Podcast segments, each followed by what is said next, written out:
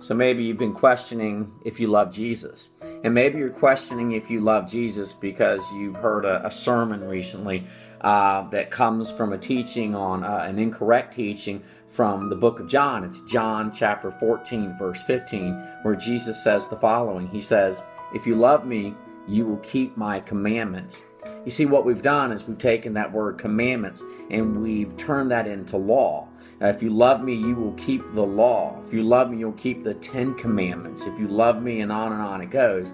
And in reality, in context, uh, as Jesus is talking, there's really no reference to law keeping. It's we've taken this word commandments and we've just chopped it all up to, to again, meet a, a legalistic type theology.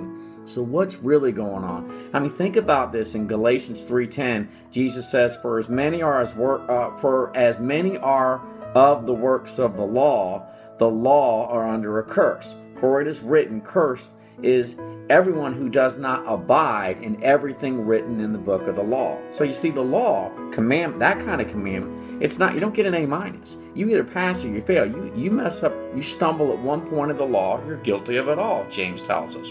So what's really going on? You know, in context, this this idea of if you love me, keeping my commandments is really explained both in the verse uh, chapter before and the chapter after, thirteen and fifteen. It's the same author uh, writing the same letter. And the first one is John chapter thirteen, verse thirty-four. And Jesus says this, "A new commandment," meaning, listen, I'm not adding on to the law. I'm giving you a new commandment. I'm replacing the one that you had before. "The new commandment I give you, that you love one another just as I have loved you, that you too should all love one another." And then if we just fast forward from, uh, again, this, this verse comes out of chapter fourteen, then we roll over into chapter fifteen. Jesus once again clarifies. And he says this, he says, "My command is this, love each other as I have loved you. This is my commandment." So you see, the word command doesn't always have to be redefined into law keeping.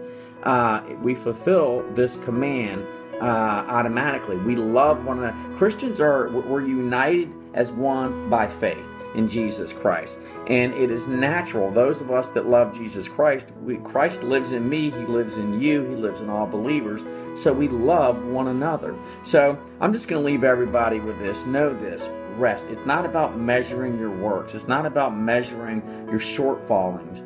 If we love one another, we're just let, if we're, if we're in Christ, we let Jesus live in and through us. And it's a great joy to get out there and just love brothers and sisters who have the same uh, same Father, who have put their faith in Jesus Christ.